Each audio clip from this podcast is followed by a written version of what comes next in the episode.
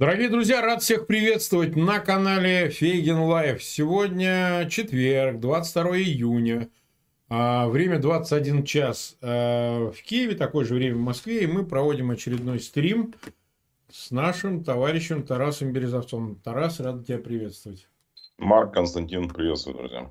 Да, ну вот смотри, сегодня будем, мы так назвали провокативно «Си делает пипи», ну, это перекличка звуков он вообще, мандарин-то он такой, знаешь, э, язык-то тональный очень, так сказать. Ну, да. Поэтому пи, пу, си, очень все как бы... Все как бы соответственно. Ну да. И вот, э, поговорим мы, как бы начнем с темы, собственно, визита, итогового визита Блинкина в Пекин. Этому посвятили некоторое время с тобой. Напомню, мы предыдущем эфире обсуждали, э, собственно, ожидания от этого визита. Ну, а теперь самое время по его итогам разобраться, потому что были ряд заявлений, связанных с ним в ходе этого визита, потом после него, и общей реакции в контексте происходящего э, контрнаступления и, скажем, предстоящего саммита НАТО. Это тоже нам интересно, как и ядерной проблематики, которая достаточно быстро вот актуализировался. Я напомню, сегодня 22 июня, вообще годовщина начала, а, собственно, войны между Германией и Советским Союзом. Так что тут есть э, отсылки символические.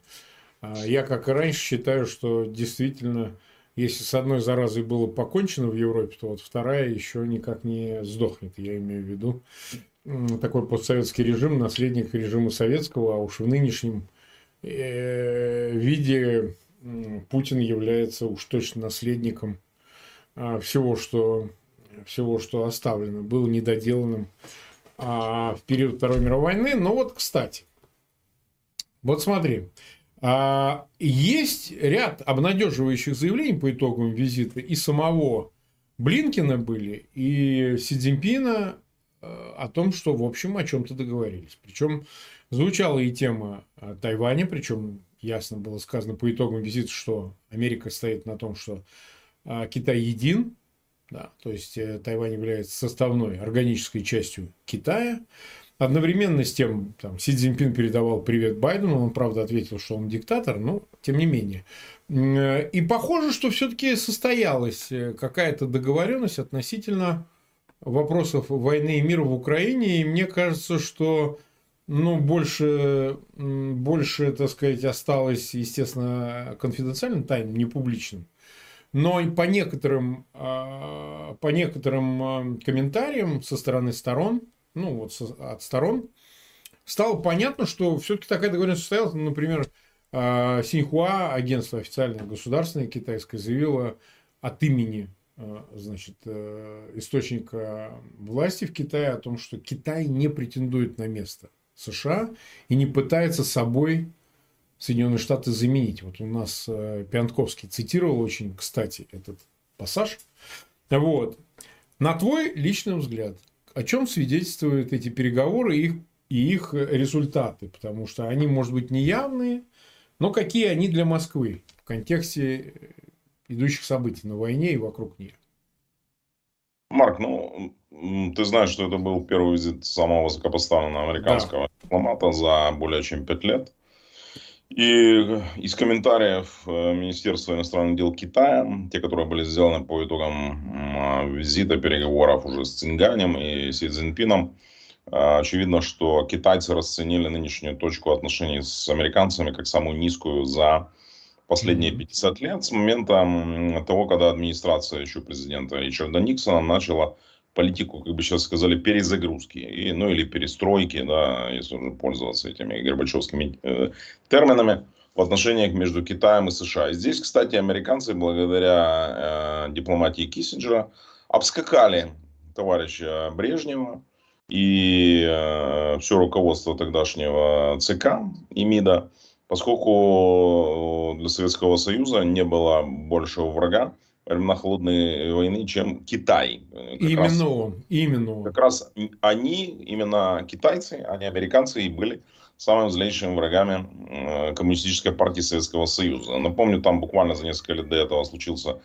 эпизод на острове Даманский. В конечном итоге э, интересно, что генсек Брежнев воевал с э, Китаем за остров Даманский, а товарищ Путин отдал остров Даманский, а также 5000 квадратных километров российской территории. Совершенно, знаешь, как в том фильме, да забирайте Кемскую волость, да забирайте Кемскую остров да. Даманский, хотите, да забирайте, все берите. Вот. И то, за что гибли советские пограничники на Даманском, тема осталась на самом деле так и не раскрыта. Вот. Поэтому, конечно же, для американцев э, сейчас необходимо было срочно попытаться выровнять эти отношения и перейти как минимум в позицию вооруженного нейтралитета. И я должен сказать, что в принципе визит Блинкена полностью соответствовал ожиданиям американцев. Я думаю, что даже больше. Поскольку по многим э, аспектам международной политики американцы и китайцы договориться в принципе не могут. Э, это не только тема Тайваня, это и тема в том числе торговых пошлин экспансии да. Китая в те страны, которые Америка считает своим backyard, своим задним двором, фигурально говоря, в первую очередь Латинская Америка.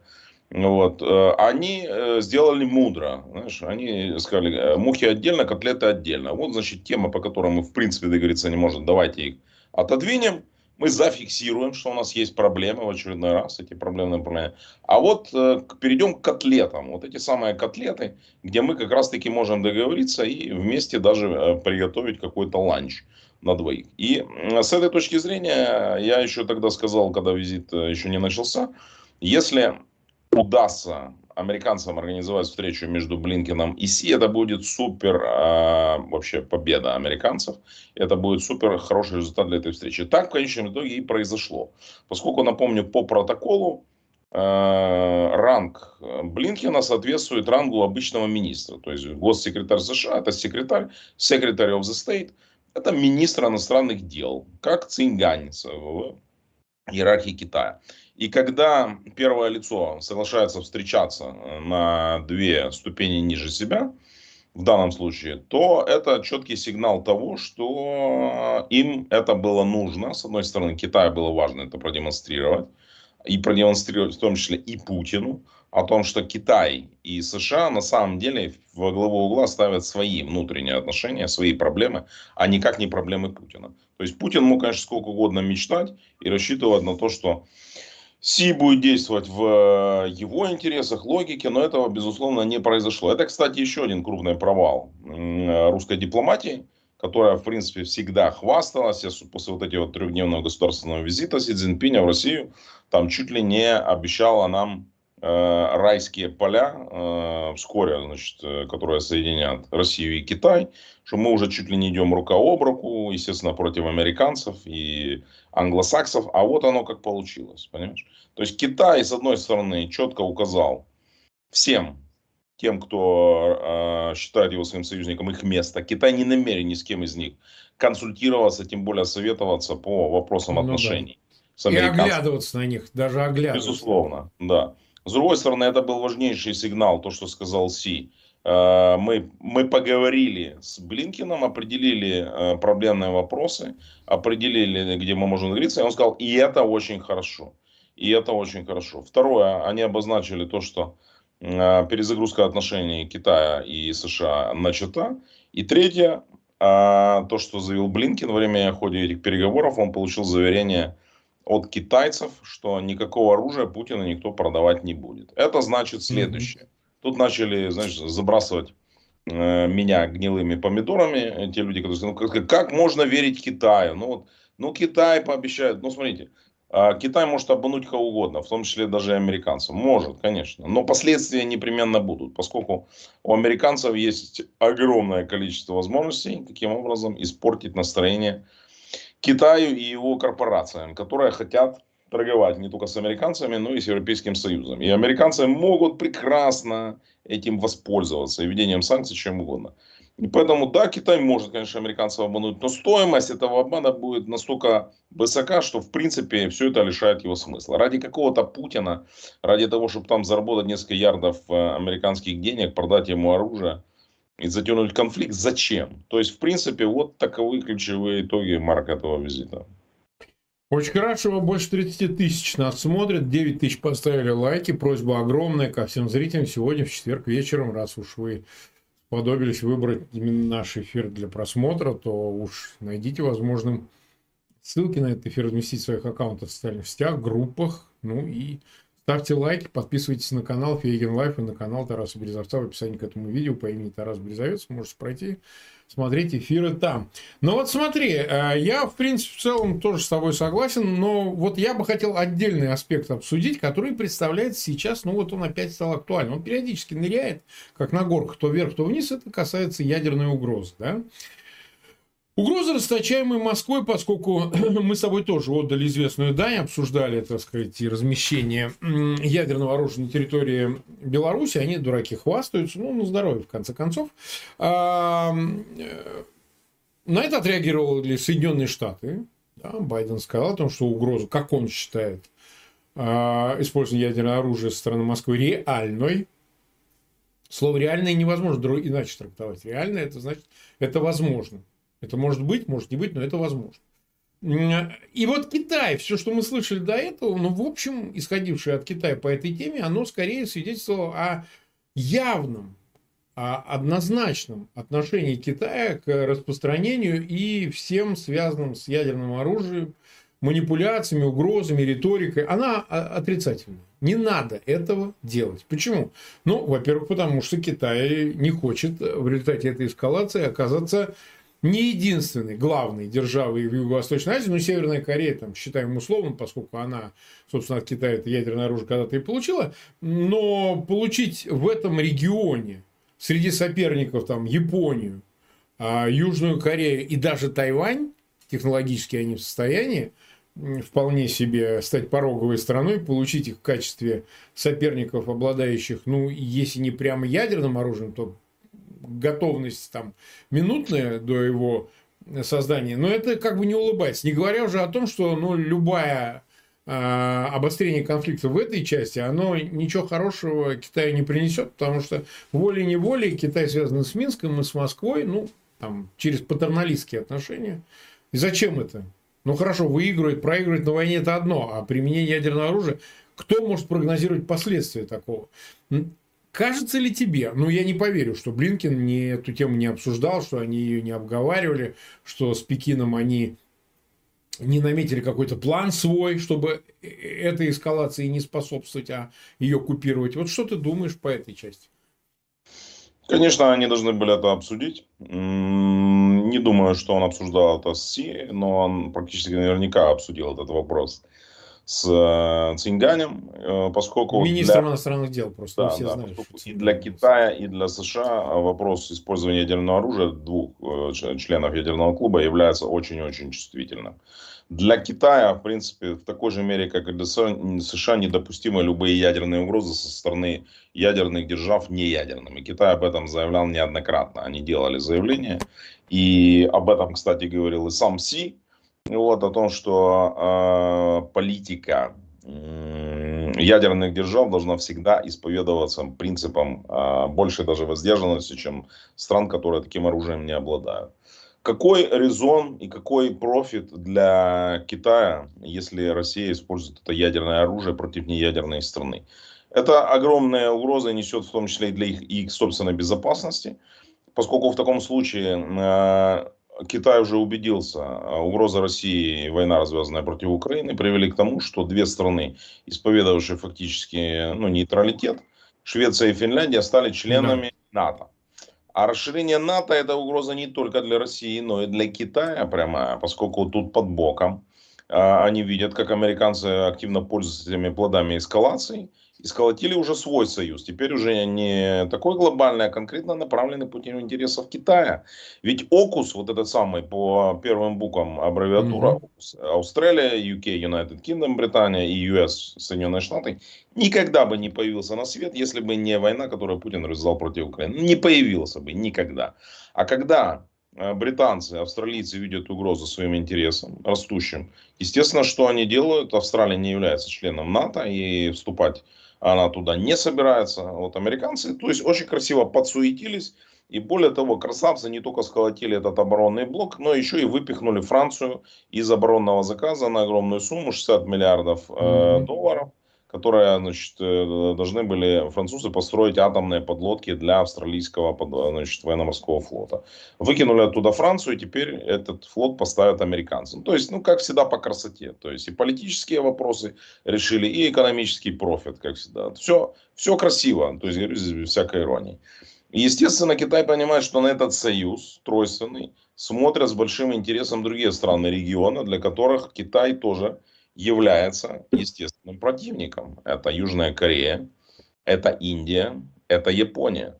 Что может предложить в ответ на это Китай? Ну, он прекрасно понимает, что возможности там любых каких-то блоковых организаций, э, будь то, значит, шанхайской, э, они ну, совершенно несоизмеримы. Не будет Китай пытаться сколотить какой-то блок из своих сателлитов, там типа Пакистана, африканских стран. Ну, это бессмысленно. Ну, военный потенциал он не, не идет ни в какое сравнение против американского, да и многие страны просто побоятся в такой союз вступать, чтобы не вписываться в глобальное противостояние с американцами. Но одно дело где-то шустерить на заднем дворе э, УСИ, понимаешь, там ловя крохи с его стола, э, вот, партийного, а другое дело впрямую вломиться за Китай, да, в противостоянии с американцами. Ну, у сумасшедших нет. Поэтому что э, понимает Китай? Он все понимает, что эта игра, она идет против него. И, естественно, он понимает, что чем выше, понимаешь, как получается, этот дурачок Путин здесь поднимает ставки, он mm-hmm. начинает войну, он угрожает ядерным оружием, подрывает Каховскую ГЭС, а прилетает ему, понимаешь, как в том анекдоте, да, а мне-то за что, понимаешь? Вот так получается с Китаем, что этот делает, а получает тот, потому что э, большие игроки понимают, что если сейчас не остановить Путина, не предупредить Си, то тогда Китай тоже может захотеть начать делать какие-то глупости. И поэтому, конечно же, вся эта история, она должна была, ну просто это, это просто по классике стать предметом обсуждения Блинкина и Цингана. В конечном итоге, а, я уверен, по закрытым каналам Китай донесет русским то, что он посчитает нужным. Не все, а то, что посчитает нужным, уже донес, я уверен, по дипломатическим каналам суть этих переговоров. То, что они посчитали вот такой вот такой summary сделай, такой, знаешь, так, такой вот э, резюме этих переговоров, где будет очень четко проговорено, что американцы с китайцами придерживаются вот здесь абсолютно единой общей позиции относительно неприменения оружия. Кстати, Китаю и идея Путина разместить ядерное оружие в Беларуси точно не понравилась, понимаешь? Во-первых, потому что до войны Беларусь рассматривалась в качестве естественного вассала Китая в регионе, послушного, вот, и Лука бегал э, к Си едва ли не охотнее, чем к Путину. Но все это нарушила война. Поэтому у Китая есть миллион причин ненавидеть Путина, не любить его за то, что он делает, поскольку он, еще раз повторю, создает проблемы, в первую очередь, для них. 18 минут мы в эфире, и 41 с лишним тысяч нас смотрит. Те, кто к нам присоединяется, постепенно, так сказать, э, пожалуйста, не забывайте, что важно, чтобы и ссылки на эфир тоже вы размещали, чтобы люди приходили больше к нам, смотрели эфиры. Вот. А, ну хорошо, вот смотри, а как э, расценить вообще ситуацию вокруг э, ядерных погроз который расточает Кремль, ну, вместе с Лукашенко, э, вот в контексте этого визита с учетом предстоящего саммита НАТО. Да? Мы сейчас поговорим об аспектах, связанных с членством Украины НАТО, это само собой, каждый раз мы это обсуждаем, но все-таки э, Видишь ли ты в заявлениях Байдена о том реальности угрозы применения ядерного оружия Путиным ну, как бы сигнал и для саммита в Вильнюсе, что нужно что-то делать. Ну, нужно рассматривать этот вопрос серьезно, поскольку уже вот и Беларусь, э, собственно говоря, теперь является фактически ядерной страной, да, прежде безъядерной, а теперь ядерной. А что и чем будет отвечать НАТО, чем будет отвечать, собственно говоря, а, Североатлантический альянс, я зачитаю одну цитату. Ну, ты видишь, что это все происходит в контексте э, различных заявлений якобы да. политологов, консультантов, экспертов Кремля по этой части. Вот есть такой тренинг. Он бывший, так сказать, офицер СВР, возглавлял фонд Карнеги, между прочим, в Москве, ну и очень такой продвинутый был тип. Я зачитаю, что он тут заявил. А говоря о внешней стратегии России, которая включает помимо собственных военных, внешнеполитических, информационных и прочих аспекты, э, других аспектов, главному противнику должен быть послан недвусмысленный и уже невербальный сигнал о том, что Москва не будет играть в поддавки по правилам, установленным противной стороной. Конечно, параллельно необходимо организовать доверительный диалог с нашими стратегическими партнерами и нейтральными государствами с изложением мотивов и целей наших действий. Возможность применения ядерного оружия – ходе нынешнего конфликта не должна скрываться. Такая реальная, а не только теоретическая перспектива должна стать стимулом для ограничения и прекращения эскалации войны и в конечном счете проложить путь к устраивающему нас стратегическому равновесию в Европе. Прошу дальше слушать. Что касается российских ядерных ударов по странам НАТО, говорит Тренин, рассуждая гипотетически, Вашингтон, скорее всего, не ответит на эти удары собственным ядерным ударом по России из страха перед российским ударом возмездия по США. Отсутствие такой реакции развеет мифологию, десятилетиями создававшуюся вокруг статьи 5 Североатлантического договора и приведет к глубочайшему кризису НАТО. Возможно, даже к распаду организации. Нельзя исключать, что атлантические элиты стран НАТО и ЕС в этих условиях запаникуют и будут сметены национальными силами, которые воочию увидят, что безопасность их стран на самом деле зависит не от несуществующего ядерного зонтика США, а от выстраивания равновесных отношений с Россией. Может статься, что и Америка оставит Россию в покое. Ну, Караганова все слышали заявление, так сказать, типа этого алкоголика клинического. Вот они начали играть уже с этой темой, уже откровенно так э, ну, на грани, я бы сказал, на грани. А как ты, какую дашь оценку, как это тебе выглядит, насколько это все реально, как говорит Байден? Ты знаешь, в незапамятные времена, еще молодым специалистом Института стратегических украинско-российских э, отношений был такой когда-то при Совете национальной безопасности, где я как раз э, занимался вопросами России и СНГ, я занимался политическими вопросами. То есть сам институт был государственным, и он давал рекомендации тогдашнему еще президенте Кучме по России. Я читал с большим интересом публикации Центра Карнеги, потом, когда у них открылся веб-сайт Карнеги.ру, я тоже заходил на него и читал, и в том числе Дмитрия Тренина статьи. Они мне казались тогда достаточно адекватными. Потом со временем, особенно после 2004, а потом 2014 года в Украине, после двух Майданов, Э, стало очевидно, что тренер не является, как и многие э, научные сотрудники этого центра, обычными научными сотрудниками. Они являются э, агентами. Так, агентами, офицерами под прикрытием. Это была не более чем крыша для них. И, в принципе, голоса о том, что тренер является чуть ли не кадровым офицером российских спецслужб, начали раздаваться, ну, лет 15 Это точно, абсолютно.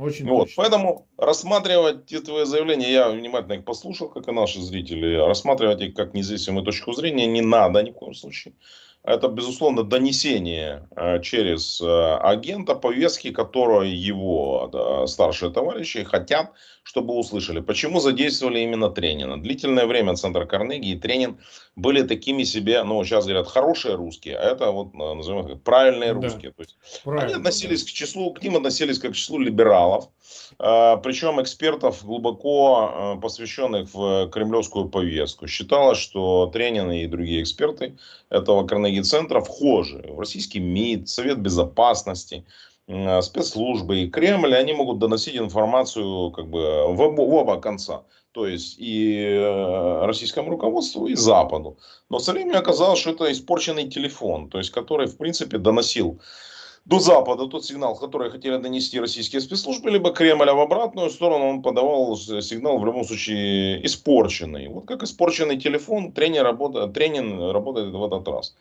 Вот. То же самое касается и э, этого самого господина Караганова. Я не знаю, чем он там увлекается, алкоголем, там, чем он Нет, обижает. точно, абсолютно. Э, точно, да, ну не знаю, опять же, я никогда за его творчеством не следил, видел его, понятно, когда-то в каких-то телеэфирах, он на меня никакого впечатления, ну кроме как, понятно, очередной имперский мудак, который возомнил себя там э, Софоклом на наших дней, не производил. Ну такое мерзкое впечатление, просто сноб, который э, ходит, э, пытается всем рассказывать о том, что он э, обладает некой уникальной информацией, точкой зрения, и все. В этот раз все то же самое. Я почитал, кстати, его статью В профиле mm-hmm. она была напечатана. Зашел э, через VPN, поскольку у нас все это заблокировано. Я же подсчитываю эти все, значит, ну, понятно. В принципе, э, что он хотел вернее, что хотели донести через него. Вот это предложение, что Вашингтон не начнет вступать в войну ради какой-то Познани, такой намек на Польшу, да, он абсолютно да. очевиден. Прямые неприкрытые угрозы, которые они озвучивают. Причем это не дурачок Сальда, который сегодня прибежал на место вот этого а, значит, да. разбитого Ченгарского моста, и то, что он понес ахинею там в адрес, в том числе э, Молдова, вот это реально дурачок. Ну вот, вот этот дурачок, который... Не, ну, ну это вообще клинический дебил. Да, он ну, просто дебил, да, откровенно. Дебил, его никто ни о чем не просил, потому что, ну это не чита Карагановой трени, никто ему ничего не просит. Вот он, он с утра что-то встало, понимаешь? И оно побежало вот это нести. Все возбудились, в том числе Министерство иностранных дел Молдовы. А повода нет. Никакой угрозы Молдове никто не, через него озвучивать не хотел. Понятно. А вот через Караганова, да, это был прямой сигнал руководству стран э, Восточного блока, входящих в НАТО и Польши в первую очередь, о том, что, дескать, Россия может пересмотреть. И что же вам, что же нам за это будет? А ничего, сказал Караганов. Никто за вас поляков, вот этих вот э, мерзких, значит, э, прихлебателей американских, англосаксов, никто вступаться не будет. Точного ответа, кроме Байдена и американских генералов, не знает никто. Но по не то что ощущениям, по логике, ответ будет. Поскольку любая угроза в сторону любой страны НАТО означает, что это, знаешь, как то есть, если они проглотят здесь, то тогда Путин будет уже действовать э, везде. То есть, это было уже. Грузия, Крым, все, это уже все проходили. Сейчас ему никто ничего прощать не будет. В случае с Украиной, э, смотри, я считаю достаточно реальную угрозу. Не знаю, насколько она высока или нет, у меня недостаточно информации, э, которая обладают спецслужбы. Но я считаю, что, во-первых, смотри, мы точно знаем, что тактические ядерные заряды есть в Крыму. Мы не знаем, если они есть в Беларуси, хотя по разной информации кто-то говорит. Нет, они оба заявили, что да, передано. Да, я думаю, что в данном случае надо верить. То есть это, нет, это именно та ситуация, когда надо доверять тому, что сказал и Лукашенко, и Путин. Я считаю, что есть эти ядерные тактические заряды. И поэтому Путин рассматривает возможность, я более того уверен, что они подготовили план на случай успешного украинского контрнаступления. В данном случае, если это наступление пойдет уже очень стремительно, смотри, идет прорыв, там, грубо говоря, в оккупированный Крым. И в таком случае, я думаю, что достаточно высокая есть вероятность того, что они, э, он отдаст приказ нанести удар тактическим ядерным оружием именно не по городу, а по украинской военной группировке. Вполне вероятно, я это допускаю.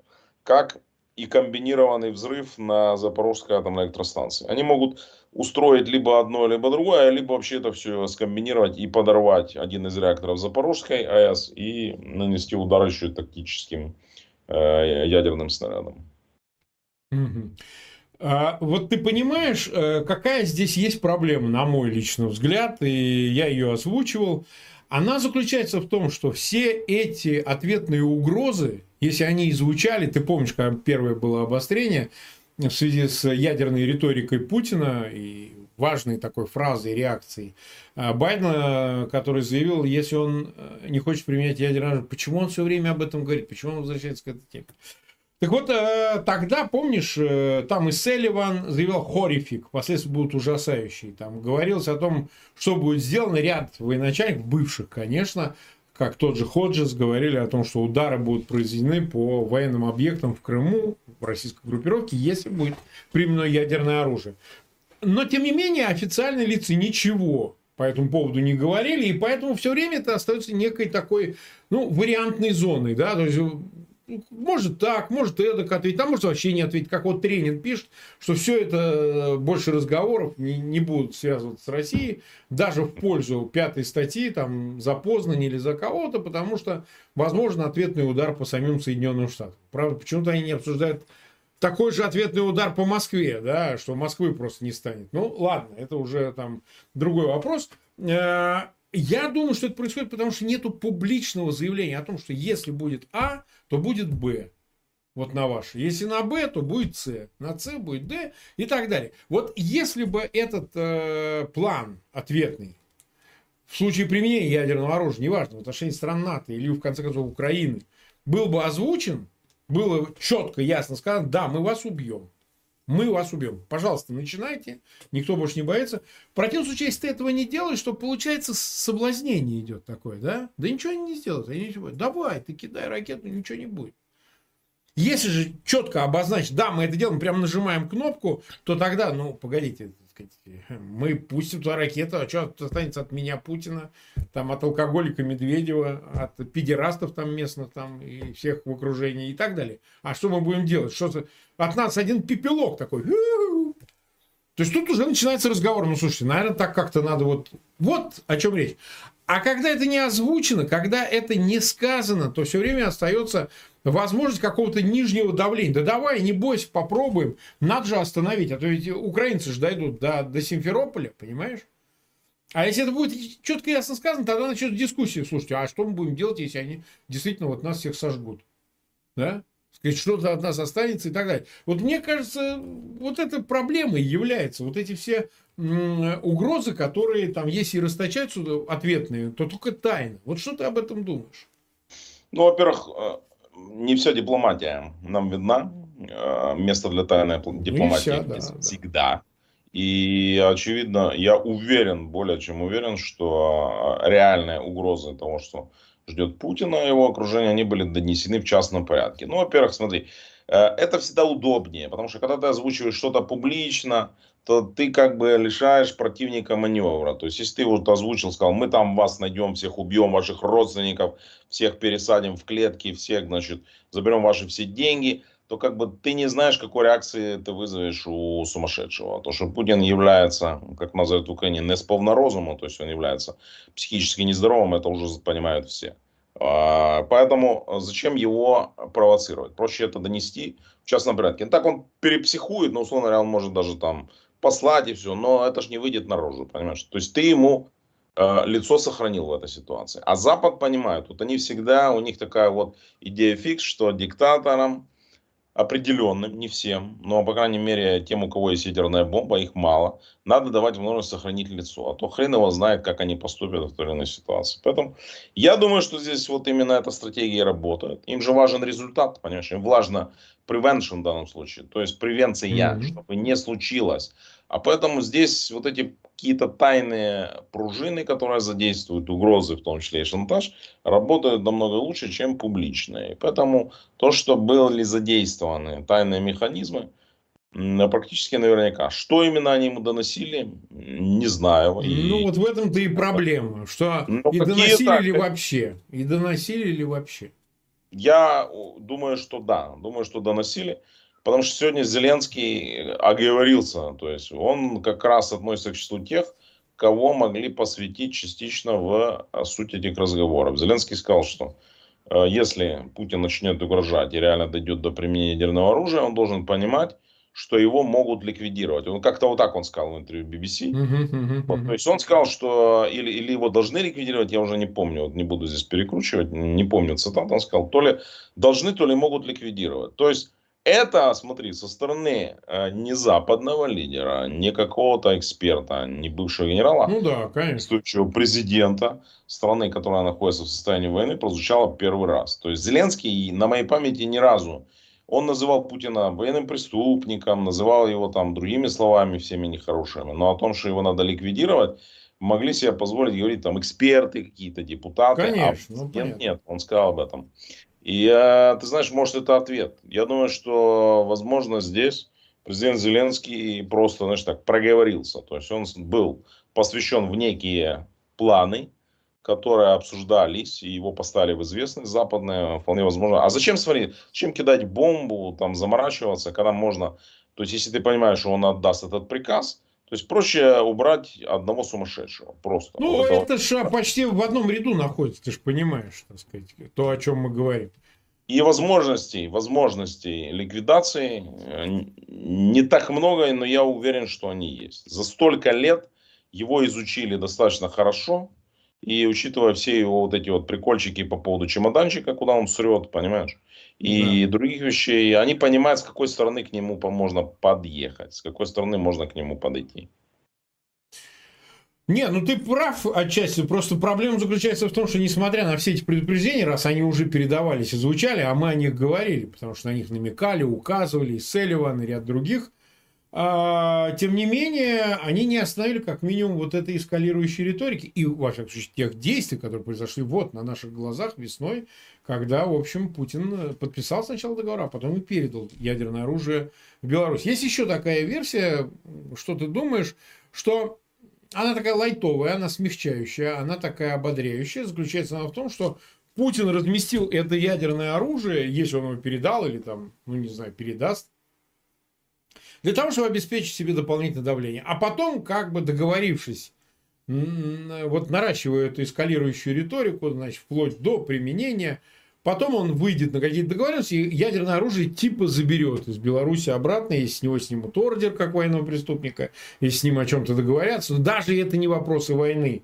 в Украине, и там остановить ее и перемирие, а просто какие-то предложат интересные ему Э, вещи, да, и он скажет, ну ладно, ладно, так уж и быть, забираю обратно эти ракетки. Я вот такие от экспертов слышал мнения.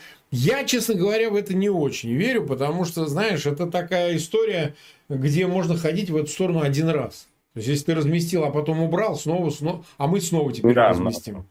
Конечно. Это как-то делается один раз, если уж он э, действительно пойдет на такой, то мне кажется, он высокую цену задерет за это. Но, опять же, может быть, я не прав может быть, вполне это и допустимо вот таким способом, значит, получить хоть что-то, да. Хотя я не понимаю, что кроме того, чтобы прекратить контрнаступление и оставить статус-кво, как они говорят, геополитические реалии по части э, действий вооруженных сил Украины. Как ты думаешь? Вот смотри, я нашел эту цитату, э, мне только что да. сбросили. Значит, Зеленский в интервью BBC по поводу ядерной угрозы Путина сказал, что если он не прекратит угрожать миру ядерным оружием, мир найдет формат, как лишить его жизнедеятельности. Это очень опасно, и поэтому он осторожно делает эти месседжи. Видишь, как он сказал? Мир угу. найдет формат, как лишить его жизнедеятельности. То есть, еще раз говорю, то есть вот такая завуалированная угроза прозвучала. И мне кажется, мне кажется, я не могу этого знать наверняка, что Зеленский был посвящен в некие разговоры, а, некие планы, скажем так, на случай, если Путин они, действительно будет близок к принятию решения, западной разведки об этом будут знать заранее, и на этот случай у них есть некий план. Я думаю, вот так Зеленского, в принципе, поставили в известность. Но это справедливо, потому что он президент воюющей страны, он союзник, и он задает эти вопросы. Он спрашивает, а что вы собираетесь делать, если Путин все-таки применит ядерное оружие? Да. И ему могли так ответить что у нас есть на этот случай план, каким образом прекратить жизнедеятельность этого организма. И таким образом ничего не случится. Вот я думаю, где-то так это и произошло. Что касается э, Беларуси ядерного оружия. Извини, надо я... будет следующий стрим так назвать. Прекратить жизнедеятельность организма Путина. Вот, видишь, я тебе уже идею подбросил. Да. Не благодари. Смотри, э, чисто бандитский, эта история вообще ясна, как э, ясный день. Мы сейчас с тобой а, это разберем, и все поймут, насколько это очевидно. Это чисто бандитская тема. То есть сначала идет наезд, создается проблема. Да? Одни бандиты наехали, да. потом другие бандиты на какого-то бизнесмена ему предлагают решить. Бизнесмен счастлив, что он останется жив, что ему ноги руки не отрежут. И согласен, прекрасно откупается, платит хорошим бандитам, которые его спасают и еще остается их должником. При этом и плохие и хорошие бандиты состоят в одной конечно. То же самое сейчас разыгрывает историю два ОПГшника, два криминальных чела, один Вован, вот, второй Санек, понимаешь? Вот этот Вован, э, как бы говорит, смотри, я тут Саньку даю нож, вот, из серии, вот э, вы там, я вам не нравлюсь, но Санек, вы знаете, он еще более отмороженный, понимаете, в этом смысле. Mm-hmm. Вот я ему передаю ножик, вот, хороший, отточенный, и он может, если что, если вы ему не понравится, он возьмет и вас и пырнет где-то в какой-то момент. Все начинают возмущаться и начинают на этого Санька наезжать, а он кивает, говорит, а что, я ж не при делах, мне что, Вован дал нож, как бы, я ж, он дал, я не могу его, как бы, э, назад вернуть без его согласия. Естественно, все говорят, что надо этот ножик как бы вернуть обратно товарищу. И товарищ Вован этот нож назад у него забирает. Все довольны. И все благодарят Вована. Спасибо, что ты спас, дорогой нас от этого неадекватного. Да, Та же история здесь. Он ему отдал эти боеголовки. Он начинает, Лукашенко нести эту пургу о том, что на нас готовится нападение. А сейчас я вам покажу, с какой стороны. И кивает тут же на Польшу, пятое, десятое. Естественно, зная что, с одной стороны, не может ничего запустить сам без Путина, но с другой стороны, звучат же вот эти неадекватные заявления, а потом Путин на каком-то этапе может, я дал оружие и забрал, понимаешь? а вот как бы, вот, вот что? Вы мне теперь должны, вы мне должны, что я вам решил проблему, которую сам же и создал. Поэтому с этой точки зрения передача оружия Лукашенку, по моему смыслу, никакой смысловой нагрузки, кроме угрозы, не несет. Применять с территории Беларуси он его навряд ли станет, навряд ли станет. Это скорее история Э, я вам создал проблему, я и решил, в обмен на что-то. Я заберу оружие из Беларуси, а вы мне дайте то-то, например. Вот сделайте мне уступку. Но есть еще один вариант, его вероятность не так высока, которая говорит о следующем. Э, он может, в принципе, поставить э, не только Лукашенко, но и Беларусь, говоря бандитским языком, на размен. Он может mm-hmm. нанести удар ядерный, например, по Польше с территории Беларуси, понимая, что прилетит туда же в Беларусь. И проверить вот из серии. А вот ответят, то есть, а куда вы будете наносить удар? Это ну, вот да, версия, это... извини, Фельштинского, он ее у меня в эфире, ну, не только у меня да, озвучил. Да, я не говорю, такой. что это моя оригинальная версия. Не, но нет, но я к тому, что он ее вот э, сильно за нее топит, вот я бы так сказал. То есть, вот Беларусь совсем не жалко, понимаешь? Не жалко. А вот что будет? Ну, то есть, не ответят классно, ответят, опять же, прилетит куда? Ну, не по России. То есть, из серии, если эта серия начинается, и он наносит удар, или он там говорит, я там приказа не давал, они что-то там а, отстрелялись, но если вы несете удар по Беларуси, главное, чтобы не по России. И удар наносится по Беларуси. Естественно, Путин на него не отвечает, да? Вот эта история тоже может быть. Ее тоже со счетов сбрасывать, к сожалению, нельзя. Не, ну она примыкает одна версия к другой, потому что использование как прокси Беларуси, это тоже вопрос-то открытый, не сказано нигде о том, что, ребята, вы нам дурочку не валяете, вы на пару работаете вдвоем, значит, на разводничке, и поэтому ударим по вам обоим. Тогда и соблазна может не быть. А если так не говорить, то тогда он точно может этим вариантом воспользоваться. А что я, а что я, действительно? Ну, это ж да. Лука, вот, бомбите 9-миллионную Беларусь, понимаешь? То есть, оставить им шанс в этом смысле. Ну, хорошо, 62 почти тысячи нас смотрят прямо сейчас, 21 тысяча поставили лайки, спасибо, дорогие друзья. 42 э, минуты мы в эфире, у нас еще есть время. Давай мы, э, как бы продолжая тему, рассмотрим э, на твой взгляд, как складывается ситуация с контрнаступлением вот в контексте вот этого всего. Потому что, кстати, можно считать, что как раз боязнь, опасение за то, что это контрнаступление, ну, там, условно, к концу июля, будем считать два месяца полных, да, даст результаты, это является реакцией на него, вот эти все, вот эти все эскалирующие вещи, которые по существу должны, ну, там, снизить темп, помешать динамике, внушить Западу, что пора остановить Киев, ну, что-нибудь такое, да.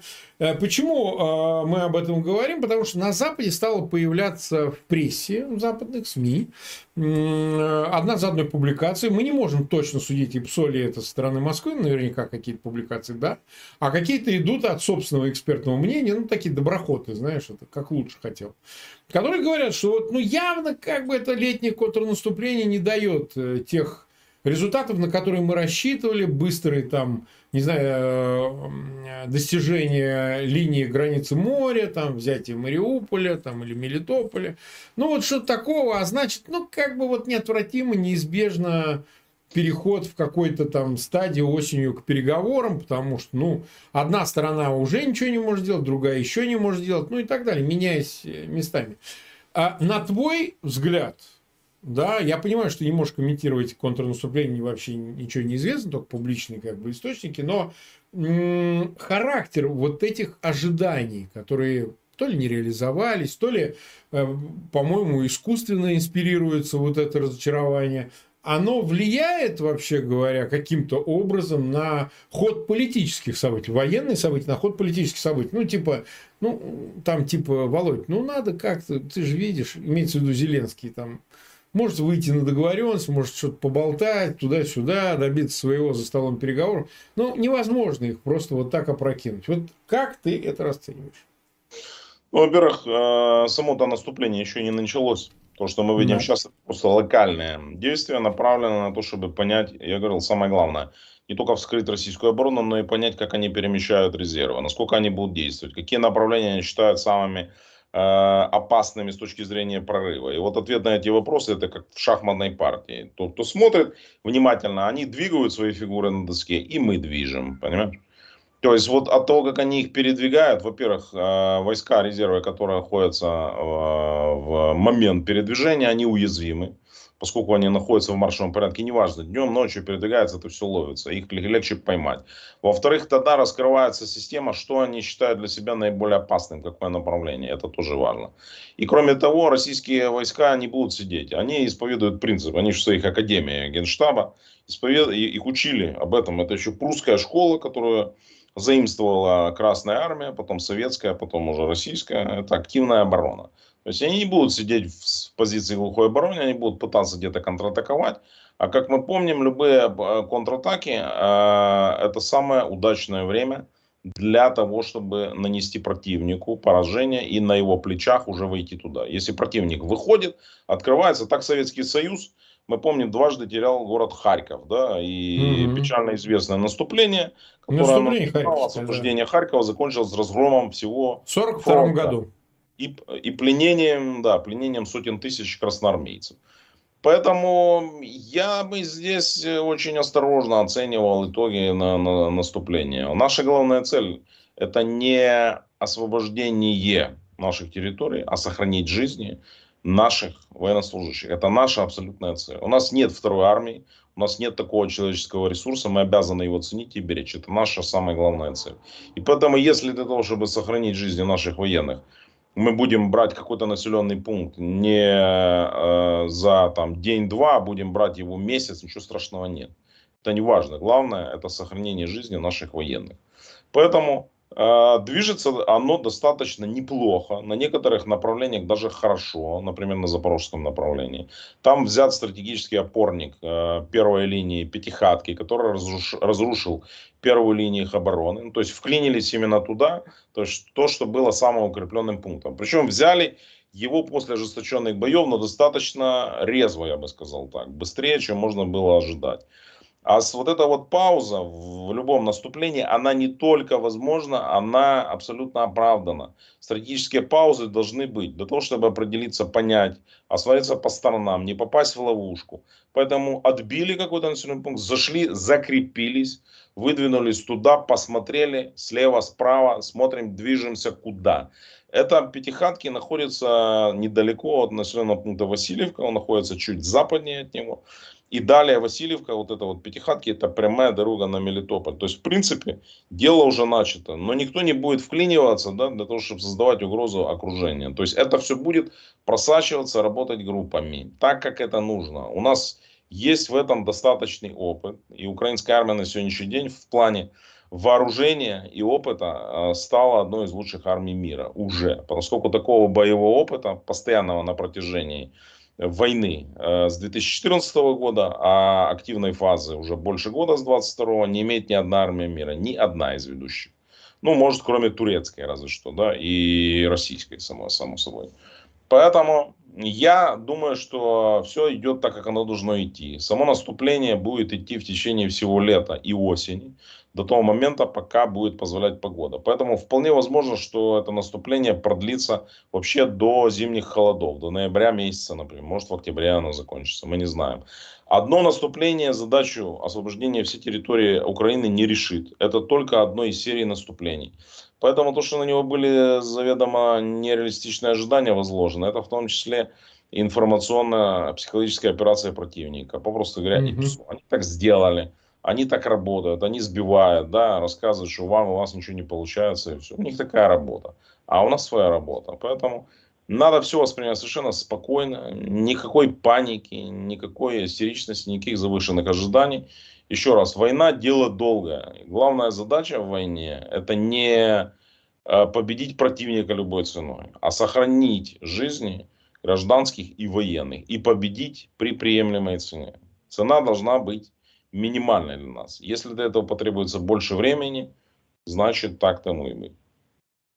Ну, а я-то как раз уточняющим образом имел в виду именно Запад. Насколько там, ты считаешь, да. растут настроения, неважно, разочарование или желание, там, купили их, или они невольные соучастники московского ИПСО. Но вот э, может ли это способствовать большему движению Запада в сторону давайте мирные переговоры. Но все равно мы не добьемся ни в этом году, ни в следующем, а у нас выборы на следующий год. Там, в ноябре в Америке еще что-то, понимаешь?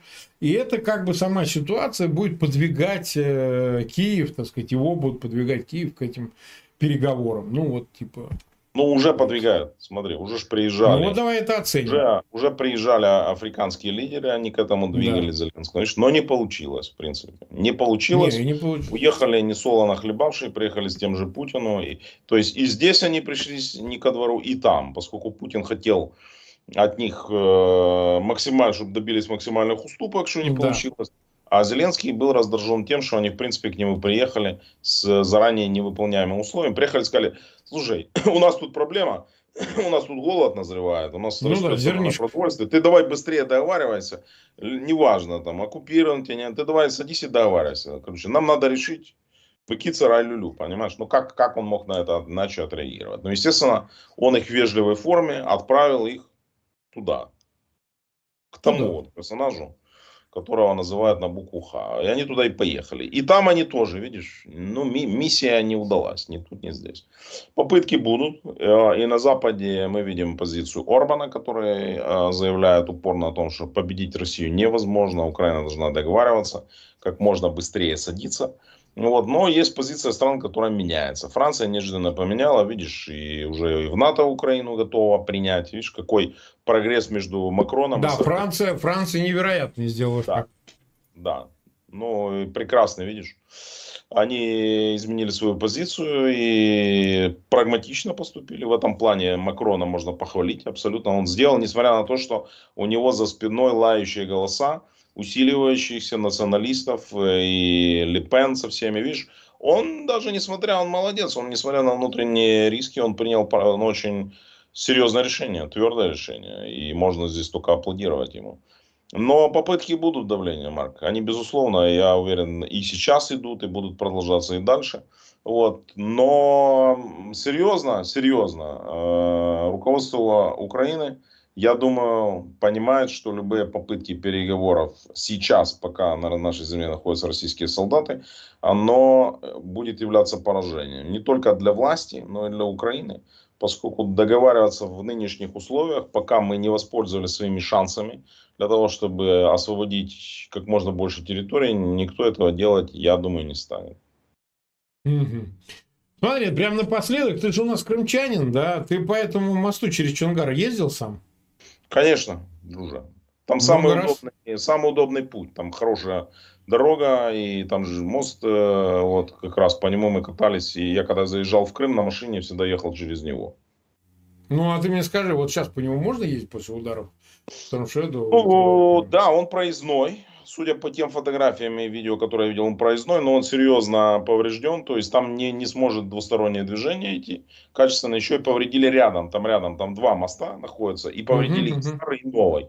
Поэтому это как было с Антоновским мосту в э, Да, Херсоне. я об этом. За войну.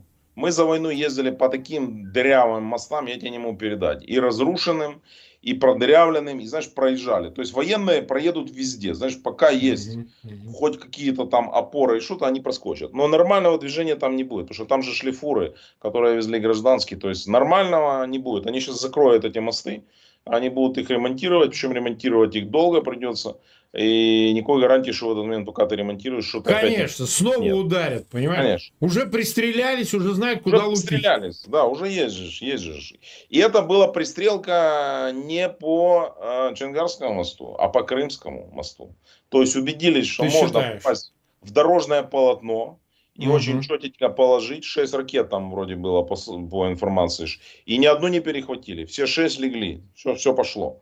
И значит, можно также крыть и Крымский мост. Угу. Интересно, интересно. Ну, просто я к тому, что вот я, правильно ты говоришь, э, э, именно так и складывалось с Антоновским мостом. Сначала одна дырка, они что-то ее латали, да? потом уже махнули, уже перестали, а потом он уже просто как бы все, его нету, и, и очень похоже, понимаешь, похоже, что нарушается логистика именно этими действиями пока. Так уже. А, вот, да, и, и если они будут достреливать до Крымского моста, то это судьба и Крымского моста тоже. Ну и болезненно они среагировали, вот видно, там даже этот мудак Сальдо, там, ой, мы, говорит, вот ваши два моста там и так далее, Молдавский мост разбомбим, соединяющий да. с Одесской областью, ну и так далее. То есть мы, конечно, будем за этим следить, мы 55 минут были в эфире, 68 тысяч больше, 68,5 тысяч нас смотрит, 25 тысяч поставили лайки. Я благодарю всех зрителей, что вы были с нами. Не забывайте, это важно. Пожалуйста, ссылки на этот эфир размещайте в своих аккаунтах в социальных сетях, группах. Вот, ставьте лайки, обязательно подписывайтесь на канал Фейгин Live и на канал Тараса Березовца. В описании к этому видео по его имени Тарас Березовец, там очень легко проходите и сразу попадаете на его канал, смотрите эфиры там. Тарас, ну спасибо тебе за эфир, думаю, увидимся на следующей неделе, посмотрим, как будет развиваться ситуация. Спасибо. Вот, двигаемся к середине лета. Ну и благодарю всем зрителей, всех зрителей и пока. Да, спасибо еще раз, что смотрите и подписывайтесь. У меня там осталось совсем чуть-чуть до 700 тысяч, так что... Ну, нормально, ты что? Скоро меня обгонишь, буду ходить к тебе. Не-не, я не собираюсь, я не соревнуюсь ни с кем, тем более с тобой. Да, ты у нас, понимаю. Ты у нас как этот, э, олимпийский чемпион, вот, а я где-то там. Я это, такой, значит, да. На круг, на два круга это, за, за тобой, но ничего. Мы движемся. Ну, не вопрос, не вопрос, да. Хорошо. Ну все, всем пока. Спасибо, пока.